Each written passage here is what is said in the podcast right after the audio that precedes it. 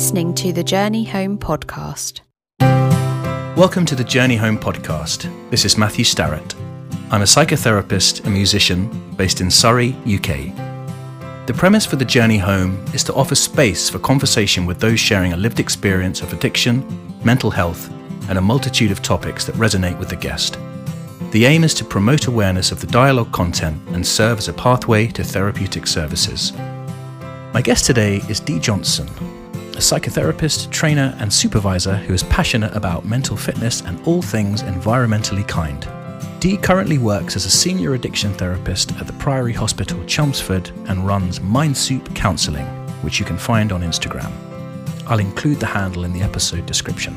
Dee's work first caught my attention earlier this year when I came across an article she'd written on exercise addiction it really resonated with my own story, and after I'd read it, I was left reflecting on how much pain I was in, and how, in exercise, I was able to find a place where I could briefly feel okay as I was. Now, as with all addictions, the problem was I could never do just a bit, or the equivalent to having one in exercise, and it soon became a compulsion with its own consequences. I was lifting weights a teenager should never be lifting and pushing myself to pretty dangerous limits. So often we hear about alcohol and substance addiction, but in recent years there has been much more awareness on what are referred to as process addictions exercise, sex, shopping, internet use, and more. Now, the substance and or behavior addiction is extremely important in an individual's recovery journey. But for me, it's so often covering up much deeper stuff. Freud's iceberg model comes to mind. If you haven't come across this, check it out. Imagine the addiction is at the tip of the iceberg, but that underneath the water is someone's unconscious thoughts, feelings, all that kind of stuff. Often one has to stop the addictive process to then be able to address what has in fact been driving it. Dee spoke with such wisdom about these kind of addictions, and I sensed her passion for wanting to clear up any perceived misunderstandings people may have about addiction. I really valued speaking with her and finding in Dee another person who is passionate about dispelling myths and raising awareness around recovery from addiction. I hope you enjoy our conversation.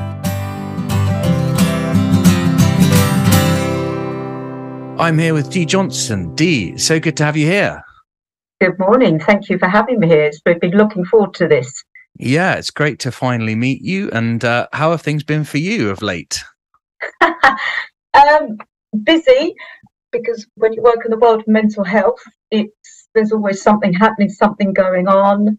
Um, you know, it's that's what the joy of this job is. Things are ever evolving, and I think the fact that people now more naturally and more confidently reach out for help. I think years ago, I've been doing this for about 20 years, you kind of saw seasonal sways coming in, but I don't see that anymore. And I think that's actually really positive that people know they can reach out and they don't have to be on their own. And even when the sun is shining, sometimes we see a little bit of a dip, and miraculously, the sun is shining at the moment. Don't want to mm. jinx it.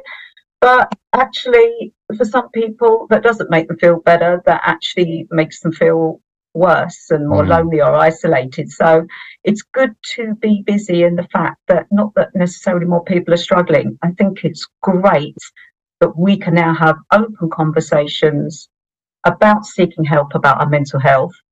Because at the end of the day, it is an organ, like any other organ in the body, the brain. It goes wonky, it goes wrong. We need help with it. And I love the fact that a lot of my clients and patients are really open and honest to their friends. Yeah, I've been mm. in rehab. Yeah, I go and see my therapist. So, yeah, it's good. All good. Oh, great to hear. And it's it's always great to hear from other people that that's what they're noticing, you know, this sense that actually there doesn't have to be shame around it. It doesn't have to be a bad thing. And actually, I think that what you just said so resonates and I feel is so important, which is it's just an organ. It's it's part of our whole condition. If our foot was broken, we may not have shame around it in the same way that perhaps if we needed help with mental health. And what do you think has facilitated that move to people feeling they can can reach out more and also what more could be done around those kind of the secrecy and perhaps the shame associated with with mental health and addiction? Yeah, big big question. Don't know how long we've got. A whole series to cover that one. I think there's a multitude of things that it's become more prevalent in our society. I, I think through when we go through an economic crisis, it, it seems to highlight this issue more. For us, it's always been around, it's just been more hidden. Mm. I think there's something very positive, you know, people like you doing podcasts, speaking openly about it. And I have mm. to be really grateful to people in the public eye that now come forward about it from professional athletes because you've got to have that addictive obsessive behavior to be as elite as you are sure. footballer athlete whatever it is but you know any person in the public eye now that speaks so candidly and courageously and congruently about their journey is really supportive because you're looking at someone who seems to have had it all and really successful and then when you you listen to them and they've stripped away that facade and said yeah but I've had trauma, I've had fear, mm. I've had insecurity, I self destruct, I blow myself up. You think, oh, okay, so they've got their demons too. And we look at whether there's a thing as a functioning addict or not, you, you still might be going. You're just not firing on all cylinders, even though you kid yourself, you think you are. Mm. But I think the science behind addiction is becoming more acceptable. You know, there's mm. amazing research into what's actually happening to the brain, the neuroplasticity, the, the brain's processes are changing, hormonal imbalances, genetic dispositions, how environments affect our brains growing up. And that, again, we go back to it's an organ, it yeah. goes wonky. If yeah. it's not fed and nurtured in the right way growing up, as any other organ, it, it's going to malfunction and misfire. Funny, I was speaking to a patient about this the other day, uh, and they were really full of shame and fear about telling people. And I said, but I think some countries were slightly ahead of us for a while. But if you just watch, I don't know, a soap opera or a cop show or yeah. an intense film, it's really common now to have a character that chucks in, I'm in recovery. I need to go and see my sponsor. I've just got to go into a fellowship meeting. And yeah. it's become such a natural part of script writing in dramas as well. That's so helpful. Yeah. So, yeah. It's a multitude of things. But as you said, we've got a long way to go. And was something in you were saying, what, what came up for me was this I was just realizing the power of honesty and vulnerability, and actually something that without speaking, without being honest and vulnerable, there can be shame and fear. So it can't be spoken about. But actually, the power of when somebody actually goes, I'm going to lay myself bare, there's nowhere else to go. And it can actually sometimes be pretty freeing because all those things that are firing in the brain. I don't know if you have this, but a sense mm. of, oh, I can just meet you on a person to person level. And perhaps those people who are coming forward who maybe those people you're talking about in the public eye or any figures who maybe had to survive and protect themselves, it maybe wasn't safe to say, Hey, I'm struggling with this stuff. When they found, you know, the courage that they, they show and the vulnerability, it's so freeing and it allows other people to almost come out. So it's this kind of by default, I guess that's the kind of recovery thing in some ways, which is I'm going to give this to you. And then, oh, I feel I can now pass it on. And it's just this almost domino, positive domino effect in a way. I, I yeah. think of dominoes for some reason, but. And I think that's it. You said the word freedom, but it, you know, addiction is all about living in fear, isn't it? It's mm fear of feeling, fear of being in reality, fear of not coping, fear of people finding out, fear of yourself. It goes on and on and on. Mm-mm. And I think some people don't understand because you get used to living in that level of absolute fear every day. It becomes normal. Yeah. You, you and I will have spoken to people and they've gone, I'm not fearful. And when you strip it down, they go, oh my God, I don't yes. know how long I've lived like this for. But that empowerment to say, yeah, so I've got disordered thinking and and it took me down this path. You take your power back, the powerlessness, the unmanageability, that frightening place to be when you think I'm an intelligent person, I've got everything going mm. for me, everything to live for, and yet I keep pulling the pin out the grenade. Why? And I think especially some people in the public eye, when they have that courage to come forward, as you said, it gives us the domino effect. But they've taken control of that dark, scary place of their life. You yeah. can pull out whatever horror story you like about me. Sorry, owned it, been there, put it out there, acknowledged it. And there's there's something around. I'm aware I'm bringing in someone kind of from the theoretical past, but it just came up when you said about the dark side, that the Carl Jung shadow thing came to mind because in a way, it's a bit like I just kind of suddenly thought what if there were no rules? And when there aren't rules, it can be incredibly scary, almost like the, you know, that really raw place where actually that you touched on this just now with the comfortable in the uncomfortable because it's just known. It had to be known. We had to do it to survive, perhaps. And it was just, you spoke about neuroplasticity, perhaps from a very, very young age. And I'm sure we'll get to trauma, but just the, the kind of associated behaviors just to survive it. So it is really scary, but there's something very freeing around actually. Well, what if we all had our own version of something that mm-hmm. felt a bit dark, but actually, if there wasn't anything bad about it, it was just part of the complexity of being human and we could talk about it. It feels quite freeing, even as I say that now. And I, I feel like I've said that many times, but it always feels like a breath of fresh air when I when I almost allow myself to say that. It still feels pretty empowering to say. There's no shame in fear. Mm. And yet it's those messages we're taught growing up be brave, be strong, there, there, there, don't cry. Yeah. Don't show your fear because you show your weakness. But fear yeah. Doesn't have to mean that someone else or something else is going to take control of me. Fear can energize us, it can power us up as well. Again, you know, as as addiction professionals, we would have had that conversation with people when they're learning about recovery and maybe they're so unwell they've had to come outside of the outside world and go into a rehab if they've been fortunate enough to have that opportunity. Mm-hmm. And when they're leaving, they often don't get what we would call that gate happy experience, desperate to get out. Actually, the fear comes over them, and it's yeah. okay. Fear is also an instinctual response, a natural primeval emotion that keeps us safe. It's a safety checker as well.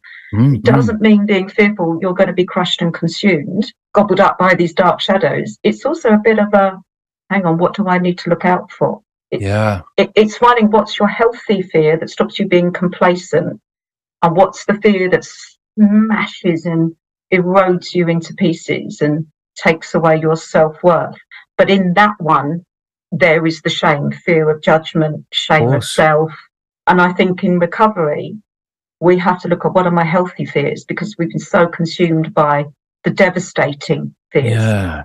And I wanted to I wanted to catch a part of what you said there, and perhaps you can come back to it. It's shame around addiction, but also where we are now and through evolution, but certainly we're in a much better place. But also I'm aware there are things that are being seen that maybe weren't in the past. You know, we have access to so much more now and these complexities. And where I first learned about you was reading an amazing article that that you had been a part of around exercise addiction. Mm-hmm. And it just really, it really stood out to me because sort of twofold, because it resonated for me on a personal level, because I remember that in my own story, like, well, this is okay. That's not okay, but this is okay. But it did the same thing. And it was something, you know, it's something I, and maybe we can go there now. There doesn't have to be a, um, a rule for where we go where. But it's this thing. I wonder if you could explain or talk a bit about the complexity of addiction and how for some it may be alcohol, for some it may be drugs, but for some it may be the internet, for some it may be exercise. But they're almost what I recognize in anyone listening to this who's kind of perhaps consciously or subconsciously thinking, okay, these addictions are, that's not okay. And we don't want to do that because it's destructive. But hang on, I use my phone every day. I go to the gym. I'm a relational being. I want to be in relationship. I need food to survive, but they may be struggling with it. I wonder if you could talk a bit about that and, and your experience with working with the complexities of addiction that may not be specifically substances or say gambling. Yeah, I think that, that that's such an important thing for us to look at because we do stereotype. We talk about addiction and people will say, alcohol, well, alcohol is a drug, alcohol, recreational drugs, gambling, the normal go to.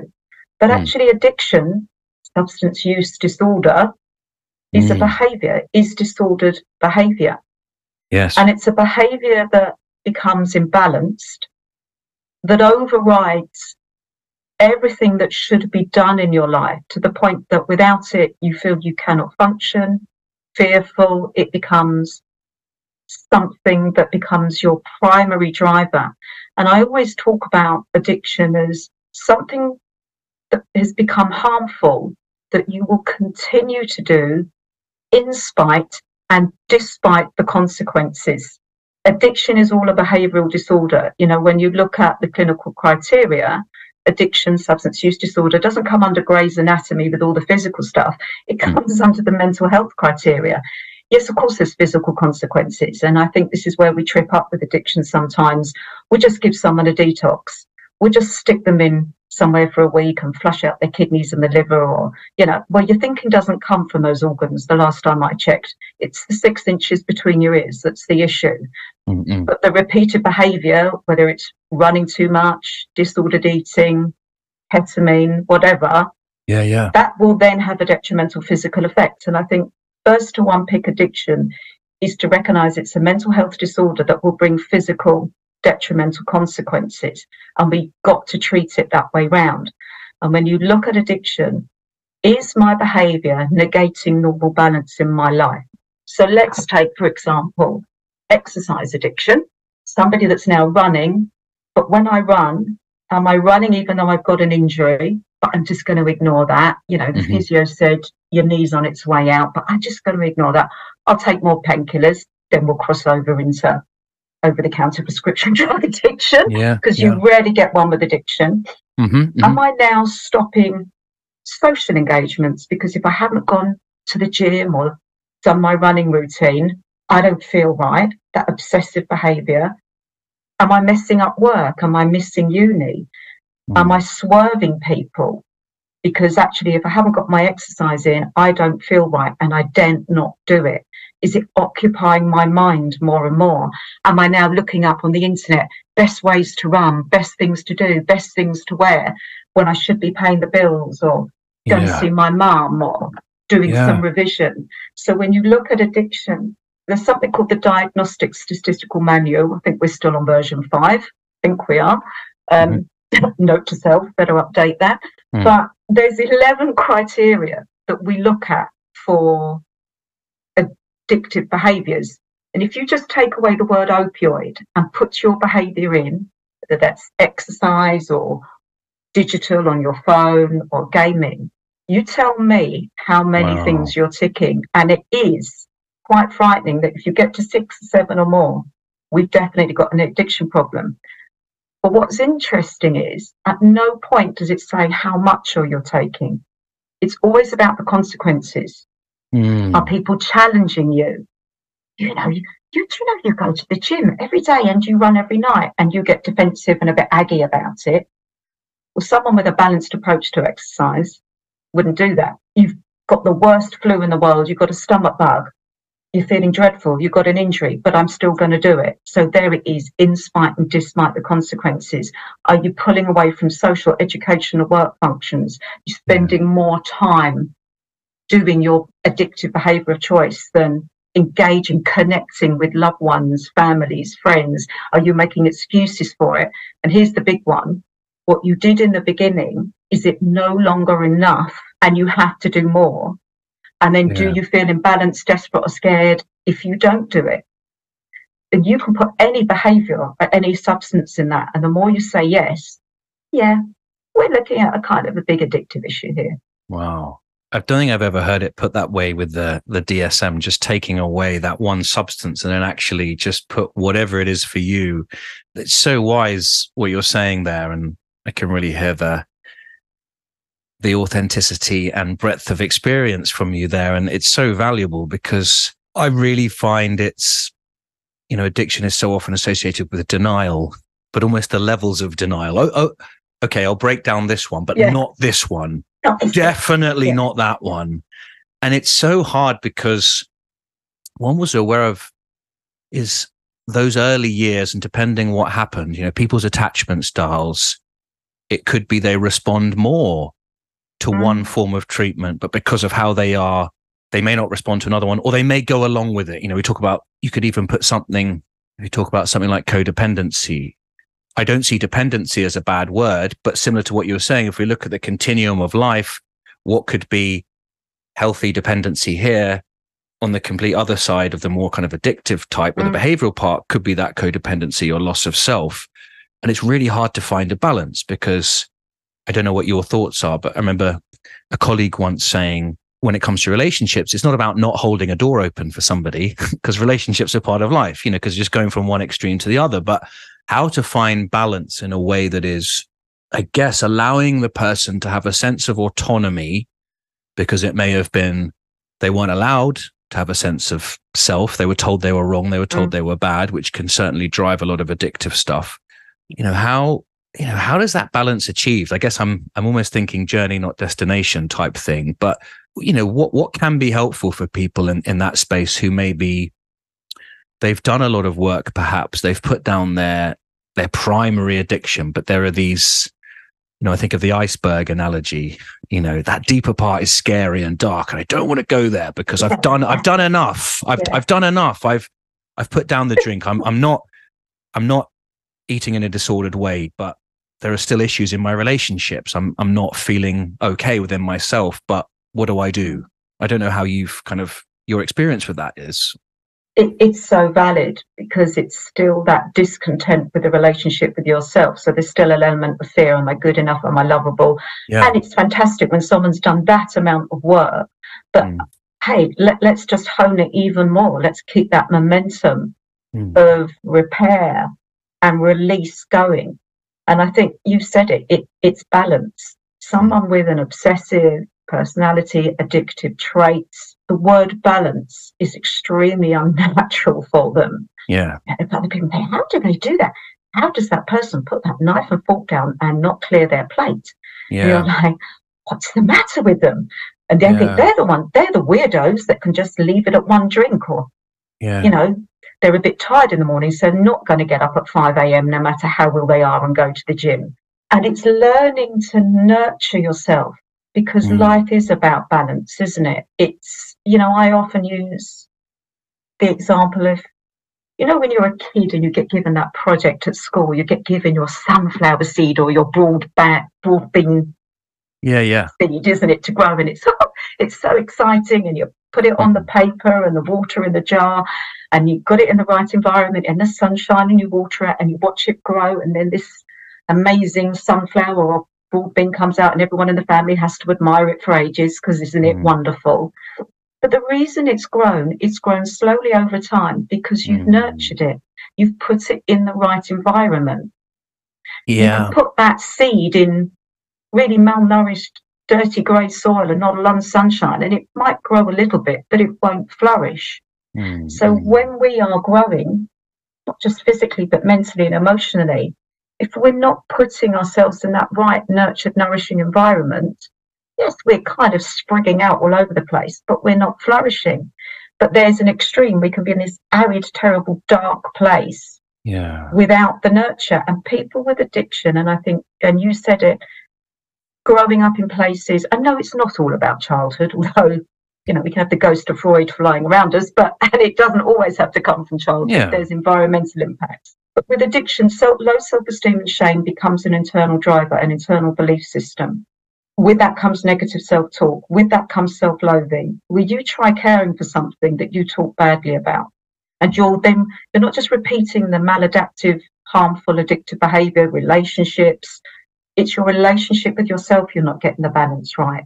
So I think when you talk about that codependency and why we then struggle with relationships, well, let, I think we have to take this to underneath the iceberg because I think yeah. that core underneath the iceberg is what is your relationship with yourself? You've done incredible work to stop some crazy behavior, some self harm behavior. But is that negative self talk there? Is that negative self belief there? Are you still hanging on to a bit of shame, fear that if actually, no, I don't get this right. I'm going to be rejected. I'm going to be rejected because I'm an addict. I'm going to be rejected because I'm not good enough being clean. Sure. I often say to my clients, get yourself, you know, we talk about swear jars. Yeah, because I just swear jar, put a coin in it, need a chip and pin machine. It's click, click, click, click. But actually, get a negative self talk jar because I do yeah. find people who are going through that painful journey of addiction it starts with negativity of self. And, it, and you said it earlier, whether that's external messages coming through, you're a failure, you're not good enough, you're, you're ugly, you're a waste of time, I am, that you are becomes I am. Yeah. And you often hear people with that low self esteem. Mm-hmm. How, how do they introduce themselves? They tell people, oh, I'm the useless one, I'm the rubbish one, oh, that would be me, I'm such an idiot. Apologies, my fault, my fault, my fault. Yeah. Repetition builds belief systems. So not only am I telling everyone else it's me, I've convinced myself it's me by my language. So that language underneath that core of the iceberg under the water, I think that's a negative self talk, negative self belief sitting there. Absolutely. And uh, so much in what you said there, there was, I was thinking of the, you know, the analogy of the, for those that may not have heard it, but the, I think it was it Carl Rogers, you know, the, the, the famous therapist who the self actualization, the thing about the, the, the, potato growing, you know, through it might be a little bit wonky and weavy, but actually, if this, it's going to find the sun if it's there. Whereas if it's only darkness, it's probably not going to grow. And I was thinking about that. You know, it might not be exactly how one thinks or the the Disneyfied script of recovery. It might be a little bit wonky, but actually, that's okay. But something as well around if the foundation is pure shame, it's so hard to do anything hmm. else. Mm of course, it's so hard. But I was also thinking about, you know, we touched on attachment and how with that fractured attachment, it's so, it leads to confusion. So yeah, there's this, there can be this shame around, and I'm kind of putting inverted commas around this badness, but also compassion is a really scary word too. So actually, it's a really trap place. Mm. And that real difficulty, and I don't know what your experience with this is, but that sense of compassion can actually be incredibly motivating. But yet, if all we know is shame, that's our only motivator because although it's not working, it's all we know. And it's so hard to get out of. So hard. It's like, I mean, that feels like that deeper part, you know, really deep down, almost like the core part there. And and as you said, it's so subjective and I was just thinking about, you know, biopsychosocial, you know, everything's important, right?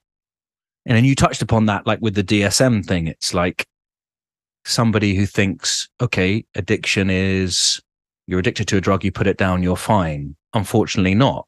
You know, the biology, what we've inherited, what we learned when we were younger, and also coming onto that social element, which seems really apt now. Things like Very Instagrams. Prevalent. Yeah, it, it kind of it feels different in a way. That word that's really stood out to me when I, every time I look at that biopsychosocial, the social just mm. seems to leap out and think that's really important because, okay, for some and for many, it is about not being seen. But with many things, like perhaps it's, you know, body image or exercise, there's a real desire to be seen. And I wonder if you could talk a bit about that and how that impacts and, you know, what happened there interesting. When I, I, I, started out, as I said, working in addiction nearly 20 years ago, and phone addiction, exercise addiction wasn't talked about. We weren't trained in it. It kind of didn't exist. Mm. You know, mobile phones, digital detoxes didn't have to happen with, with clients and in rehabs and stopping them doing exercises of a daily thing. And I think, but it, look, we're evolving creatures, aren't we? So whatever comes into our into our arena will adapt and evolve in it. Mm. And exercise has become a very fashionable thing. It's not just about keeping fit now, it's about being seen, it's about mm. what you wear. That equals being loved, being accepted, being good enough. Mm. You know, and there are some people who will stigmas about recreational drugs and alcohol, but look at me down the gym. Yeah, but you're down the gym four hours a day. Yeah. I'm not doing that balanced stuff in life. And I I I do go to the gym, and what I've really seen over the last few years, and I find this quite interesting, is the amount of people that now take their phones into the gym right. and are doing selfies and taking pictures of themselves on each machine, and it just breaks my heart because I think you're here to get fit or to feel good about yourself, release those endorphins, have a bit of a healthy dopamine flood, feel good, get air in your lungs and you're yeah. future proofing your life. You know, we know lack of exercise has a long term effect on our on our age and our mental health as we age. Mm. Not that you ever recognize when you're younger, and that's natural. But I find it really heartbreaking that I can sit yeah. and look around the gym and think, but your obsession here is to make sure you put that on your socials. Look at me down the gym, and you're spending more time on that machine posing. And to me, that's it's nice to feel nice about yourself and want to look good, but again, it's balanced for honest, healthy, healthy reasons. Not if I don't do this, if I don't get enough likes and followers, yeah. I'm not good enough. And there is the obsessional behavior, and that shame is. But I also watch other people, checking other people out, not in a kind of sleazy way. You can see them thinking, oh, you can see Quite it. good. I work with eating disorders as well, and they think, oh, they look better than me, and oh, they're doing better than me, and and it's just Yeah. heartbreaking. We've lost the real reason. A bit like alcohol, isn't it? Alcohol, if you can have a balanced, normal relationship with it, it can taste nice and it's there to enhance something on an occasion. But it's no longer used like that. When we use it for self medication, whatever was meant for pleasure and joy has long gone. And to see exercise go that way, it's really heartbreaking because when you go into addictive behavior, the one thing that's lost is the fun Yeah. there is no fun in it. It becomes the chore. It becomes again anxiety provoking. I'm not working out enough. I've not burnt enough calories. Mm. I'm not ripped enough. You know, with men, it, it was flowered up as bigorexia. It's recognized under eating disorders, isn't it? Bigorexia. Yeah. It doesn't come under substance use disorder. Not Yeah. being big enough, not being manly enough, not being strong enough. That will lead into addictions on the other side because of steroids and uh, and totally disordered eating, too much protein, and all the problems that will cause. Yeah. And it becomes this real mess that we talk about exercise addiction. It will never stay at that. It will go into body dysmorphia. It will go into disordered eating. It will go into other forms of self harm. People taking risks. Okay, I'm going to get on a plane and go to a country where I can get steroids over the counter and Yeah. risk bringing them back in. Where it, it never stays at one thing, and where exercise addiction looks. How many times do you hear people say, "I wish I was addicted to exercise"? Uh, no, you don't. Well, it's a very- so yeah. destructive. Well, I, I really felt sadness for, I want to say like a generation, but, but, but just for those people who I imagine have probably been working really hard all day. And that nagging thing that for some might be a substance is like, I've got to get to the gym, even if maybe Mm. there's a part of them. And sometimes, you know, mental health, there's that notion of parts. And, you know, there's a part of me that wants to go and there's a part that doesn't, but it can be quite apt because there is that inner conflict often. And it's that part that might just want to sit down and just chill out. I mean, I had someone on the, the podcast, nutritionist, and it really stayed with me this notion of she was telling me about how she works with younger people. And when when there's that kind of oh weekend was difficult, she was what what I made up from that was thinking, oh, they got they're hungover, they're hungover. And it's like I've only been to the gym five times today. Mhm. And it's that hang, hang on, what? This is gone. But you're what? and it's confusing. And sometimes it's like I feel confused even thinking about it. And if I'm, you know, I will self disclose I haven't been to the gym for for many a year. So that sounded very hard. I was remembering I don't remember that. Maybe it was maybe it was there in subtle ways, people kind of looking, but there was this now there's this device that is like, oh, Mm. this this allows me to to get that need immediately, even though it doesn't fulfill that deeper part. But it's so so sad and That hole in the soul. It Yeah, the never hole- does.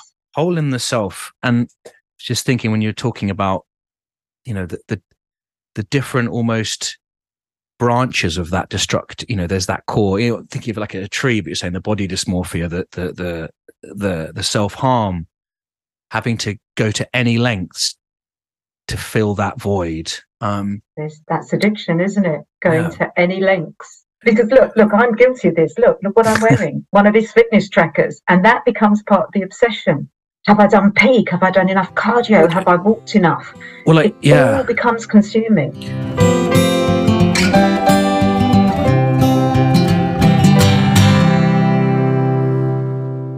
Something that was coming up for me there where you were sharing it was just this sense of of mindfulness and just being so removed from the moment. You spoke about enjoyment and it's it's that sense of what's driving this. You know i, I suddenly i had this thought and i hope it doesn't happen although who knows but this idea of people doing meditation and taking pictures of themselves and it being such an oxymoron of the idea. But to clarify that idea of you know mindfulness is it's not about getting rid of difficult feelings it's about sitting with but through sitting Mm. with there can be that sense of actually finding out what we are feeling because in a way the opposite of mindfulness is absent-mindedness and that sense of not recognizing what's going on in that moment which could be oh gosh I, I really recognize i want to put this picture of myself on instagram to get more likes. What might be more helpful for me in that moment? And if there isn't a known it's it's going to be that but where where would compassion fit into that? Where would you know what would be an alternative?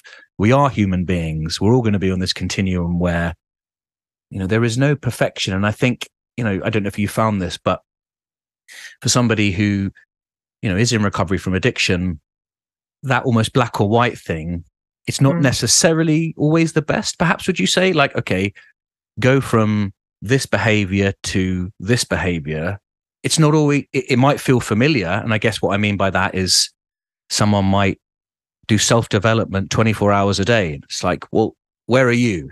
Actually whoa let's bring it back to the middle. And, and what, what's your what, what's your is that is that something that has been important for you? You know i guess you know mindfulness can mean so much but w- what part does that play for you? That idea of just welcoming and arriving where you are to facilitate the next step as it were. But that that's that, that's the such a vital part of and you don't i don't think you have to struggle with an addiction problem to have this battle do you it's depression no. it's anxiety disordered eating it's that fearful of feeling and yet feelings are the things that help us connect and grow and process and some of our like we said fear isn't always a bad feeling mm. grieving feeling upset unnatural feelings you know, when you look at a tiny baby before it's got the ability of language, and we haven't messed it up with all our issues and imprinted that kid with all our rubbish, it basically works on its primeval responses laughing, I'm hungry, screaming, I'm scared. It lets those primeval emotions that we are born with and we need to function and connect with as a society and with ourselves, it just lets them out. And isn't it great? I mean, I'm not saying we need to throw ourselves on the floor and have a terrible two tantrum because I'm feeling bad, but mm we get educated and controlled to say these are all bad things. It was we're told from a young age a negative feeling is a bad thing. There, there, there, don't cry, shush, be strong and don't don't show them your weakness. Yeah. And people get uncomfortable with feeling bad things because they think it's wrong.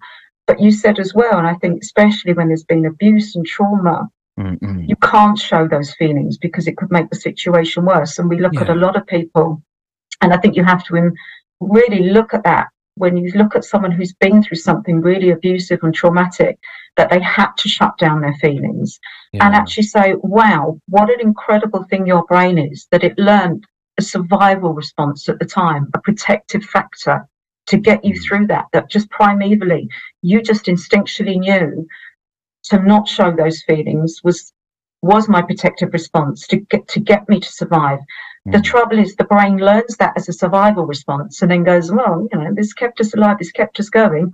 Why would I stop doing that? Yeah. And actually being mindful, well, yeah, that served you well back then and embrace that, but you're not in that fearful situation anymore. Yeah. And that's where let's feel these feelings now and recognize you are safe to be angry or scared or tell somebody that something bad happened and share that and not hold those awful, painful secrets to yourself. It is safe for you to do that. That knot in your stomach, your heart racing is yeah. normal. And to feel those feelings. And what does emotion mean? It's E, it's those feelings. Motion means it's mm. moving, they're transient. And I think the fear is I'm going to get stuck with these bad feelings. So I either do everything to block them out and ignore them, la, la, la, la, la, and that's drink, drugs, exercise, food, sex, porn, whatever. Yeah. But they're still there underneath the water at the bottom of the iceberg, as opposed to, okay, why am I still fearful today? Why am I terrified that if if I think somebody doesn't like me, my life is over?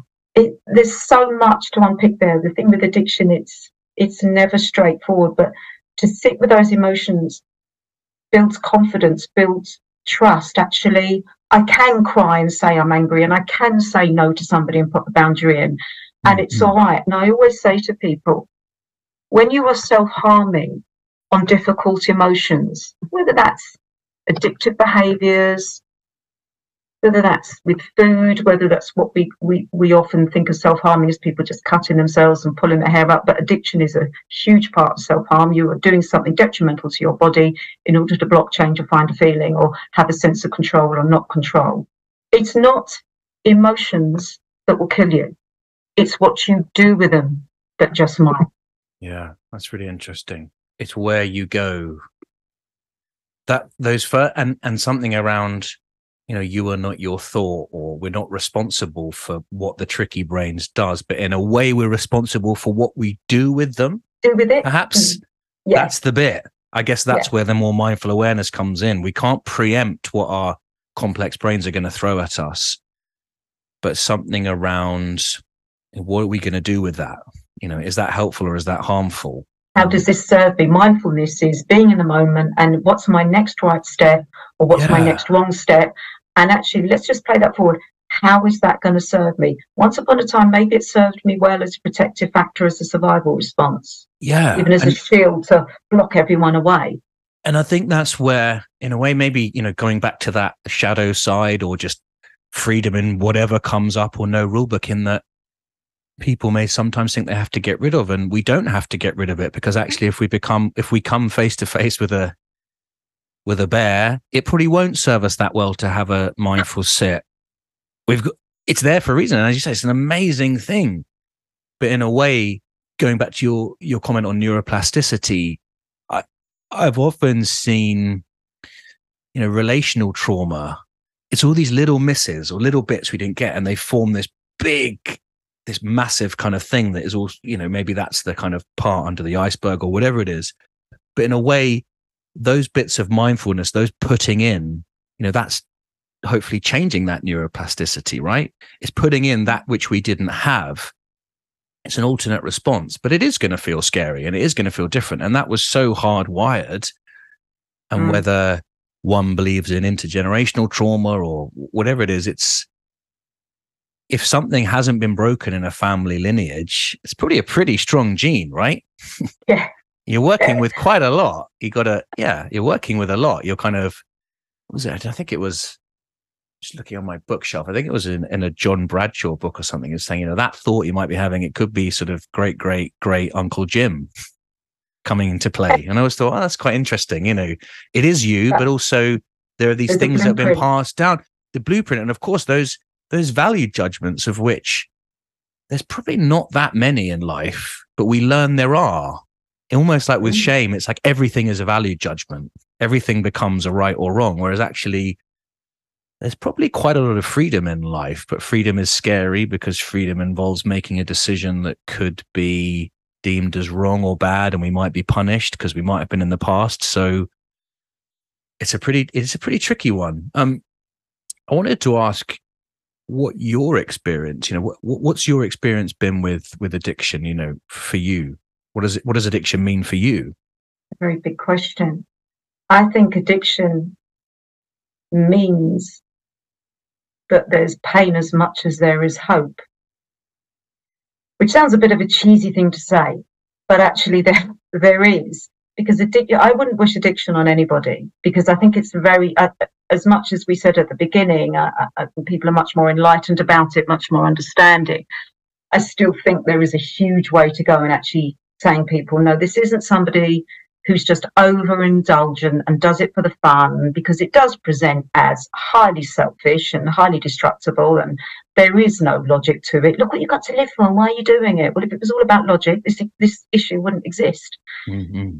And the pain and the destruction that builds you know, yeah. to the greater society as much as within individual family or social units but importantly to the self to that person suffering with it in this dark lonely world that they're fighting the logic yeah, why do i do this i don't understand but as you said whether you know there's genetic dispositions influences and some drugs somebody might not come from a traumatic or something terrible, you know, the Gabor Mate stuff, it, it, you know, it's trauma.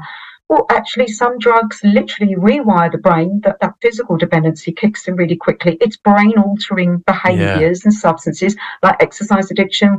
Body now wants to do more dopamine flooding and more and more and more. And it's like a heat seeking missile. Let's keep doing it. Mm. So, whatever pathway you've ended up with this addiction problem, as you said, those thoughts are there, but you yeah. can learn to do something with it you can learn to go, okay, I keep doing this. It's the repetition, it's insanity, isn't it? Keep doing the same thing over and over again, expecting a different result.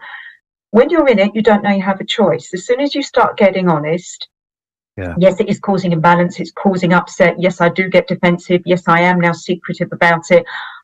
You were used the word denial earlier. Well, a lot of denial isn't just saying, no, I don't do it. A lot you're swaying like a tree in the wind and your pupils are completely dilated and you're going, No, I haven't taken anything. Really?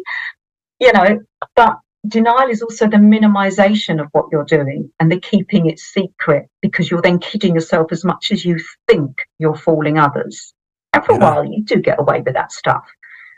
But when you actually start to recognize the imbalance and that you're not on your own with this, there comes the hope.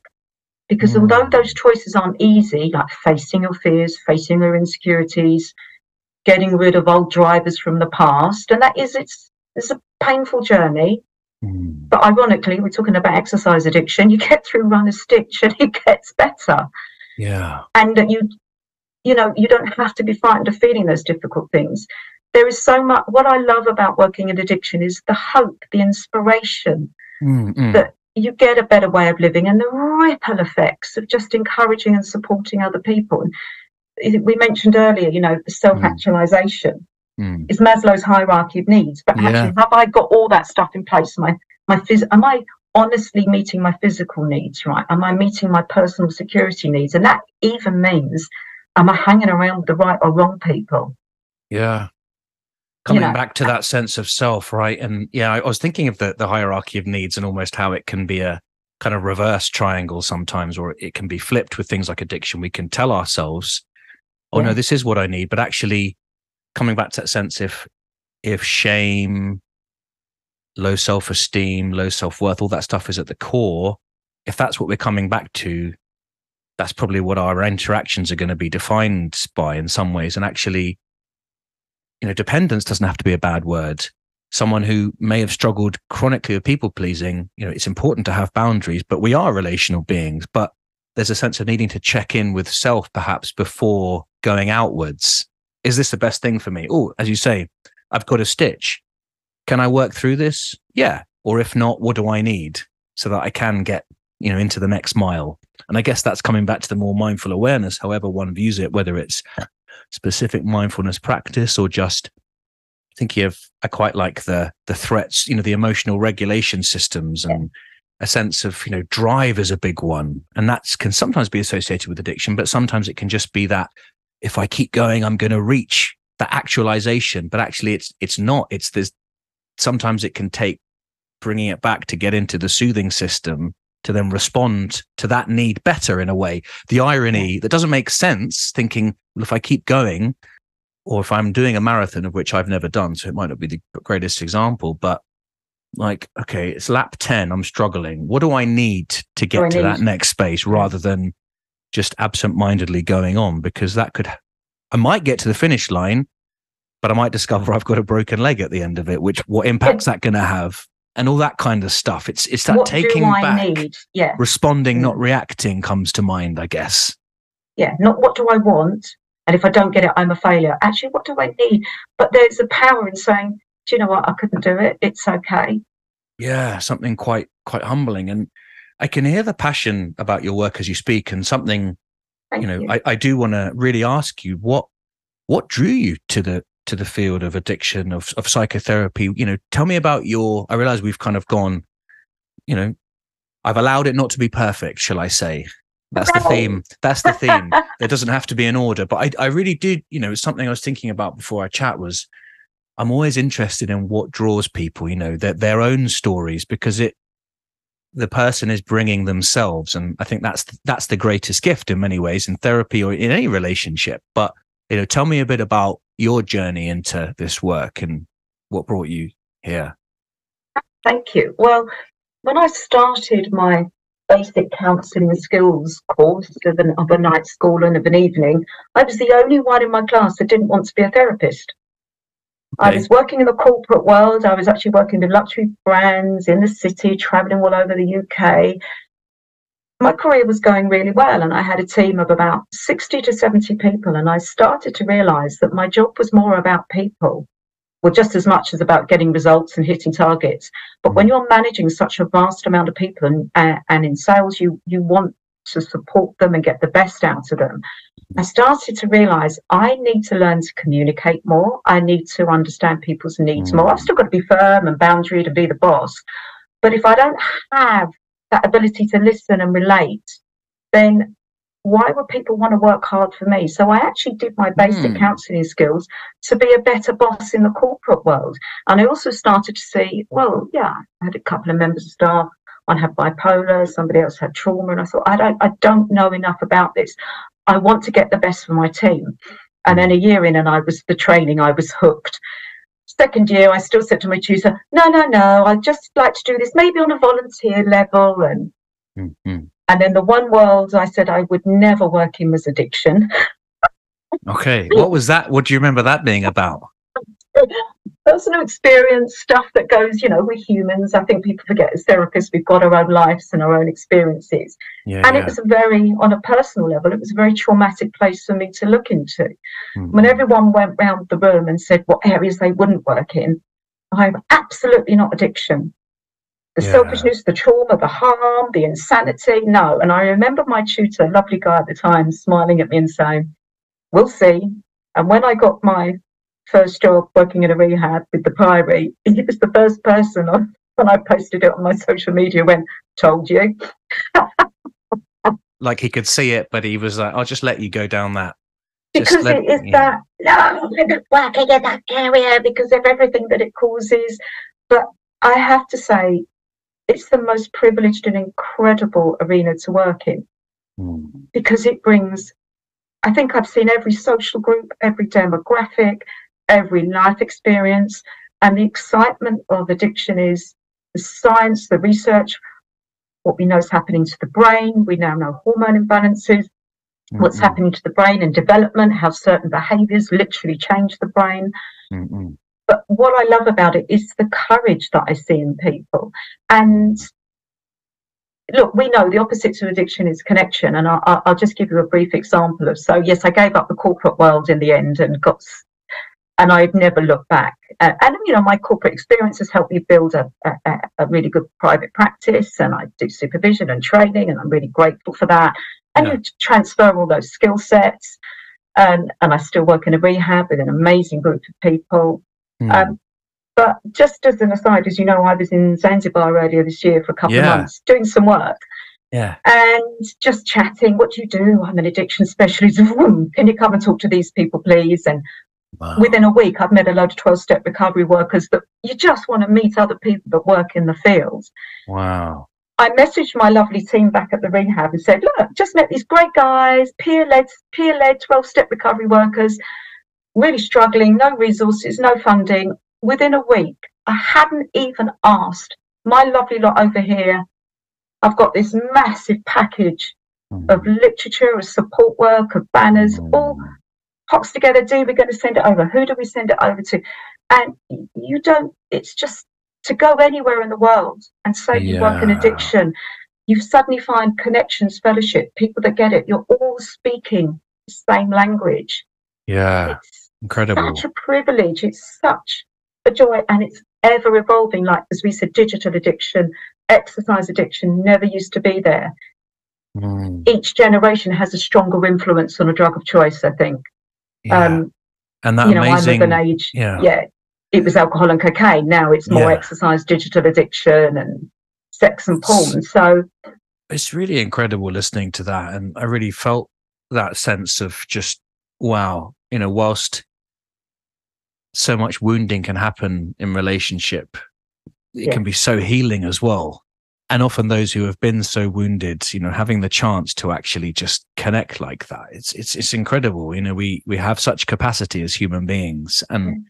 moving towards that place of compassion and connection and just open arms you're okay as you are as am i it's an amazing thing. And even you know from from essex to zanzibar it's pretty incredible. Stunning. It is absolutely stunning yeah. and to have that stuff for free is, is incredible. But I think it's just knowing you.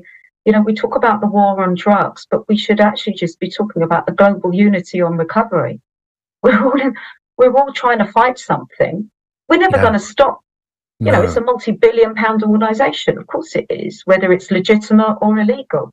Yeah. But actually, what we should be putting the energy to is supporting each other, connecting, recovery, self esteem, and Mm. actually allowing ourselves to be humans. The emotions are there for a reason. If they weren't, evolution would have knocked it out of us years ago. Yeah. Really fascinating. Well, it's been so amazing talking to you today. Really grateful for your for your time and insight and wisdom and, and compassion that you've bestowed upon this podcast. Oh, thank you. It's been lovely. Lovely to meet you at last. Thank Yeah, you. And thank you, you- for asking me. Oh, it's been great. Um, before I let you go, I was wondering if I could invite you to do some word association. It's something I do with all my guests. And it started as a kind of idea and it just ended up being something that is a really great insight into each individual person. Does that feel okay? That's fine. I would just make, make sure my clinical supervisor doesn't listen to it. Okay, cool. I'll, I'll put a side note in for that person. Okay. So I'll just say some words and first word that comes up. Let's see. Let's let's see where this goes. Okay, here we go.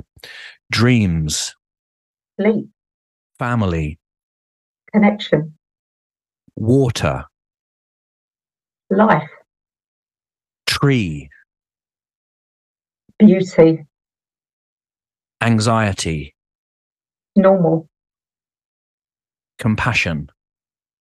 not enough. How did you find that? Really, really good words, really interesting words. And I think maybe on different days, if you ask me those questions, I might have a different response. It's Yes. emotions, it changes, it's transient. I, I can remember you talking about studies, and I was thinking some of these things that felt very like 1920s, and I was thinking, what? How does that? How does that apply here? But in a way, I just tried it as an idea, but I felt like I've connected with so many people through this podcast, just through those words, because the fact that it's just amazing what our minds all have and the meaning that we give to different things what we see through our eyes and what we internalize that and what we give meaning to. Yeah, well, thank you. I've really enjoyed this. Oh well, I really, hope really to enjoyed it. hope to see you again soon. Yes, definitely. If I, if I, wherever I am in the world, but no, thank you. And just the fact that you're doing this and opening up the conversations. And what's really lovely about your podcast is you, you keep it natural, you keep it real. And I think that's the point. This doesn't have to be clinical stuff. When we talk about therapy, it's not Mhm. clinical, it's free flowing. It's let's let's trust that inner voice and let's see where it goes and that creative part of ourselves not letting anyone contain themselves. That that's what's been lovely about this this podcast with you. Let's just see where it goes. We had a format in mind, Yeah, but I think that really helps people if they want if they're worried about going to therapy. This is kind of that experience of just trust what's in there to come out and it's meant to come out and you're meant to look at it. So yeah. thank you for that. It's brilliant. Well, thank you for for your words there. It's I'm aware we could keep going and we've sort of ended it twice and we're still going, but that's the joy of it. There's a speaking to someone who kind of made me think about the fact that it's both scary but incredibly freeing this notion that you know when you come into therapy as far as i know you know maybe there are some people where they have one but there isn't an mri machine. It doesn't tell you that's the issue. That's fractured. Let's get to it. It's in a way like here's the torch. Is any of this does any of this resonate? What's that?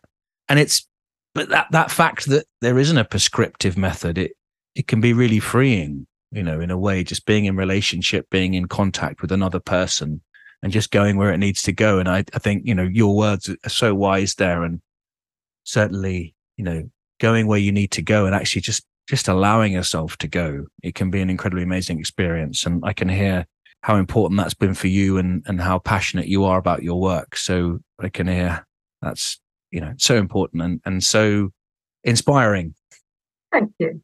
And you. Good to see you. you too thanks dee so that was my conversation with dee johnson thank you once again dee for coming on and speaking with me it was so great as i said at the start you can find more about Dee via her Instagram page, Mind Soup Therapy. I'll include the handle in the episode description below.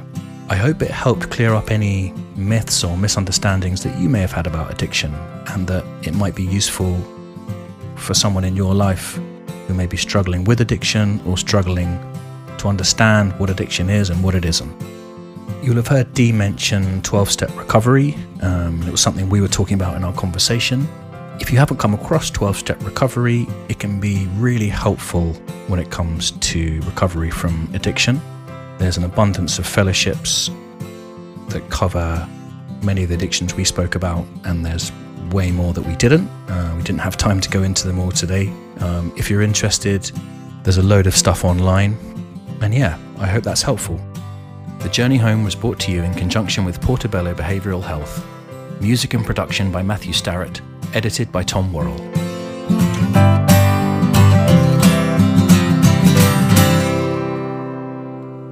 You've been listening to the Journey Home podcast.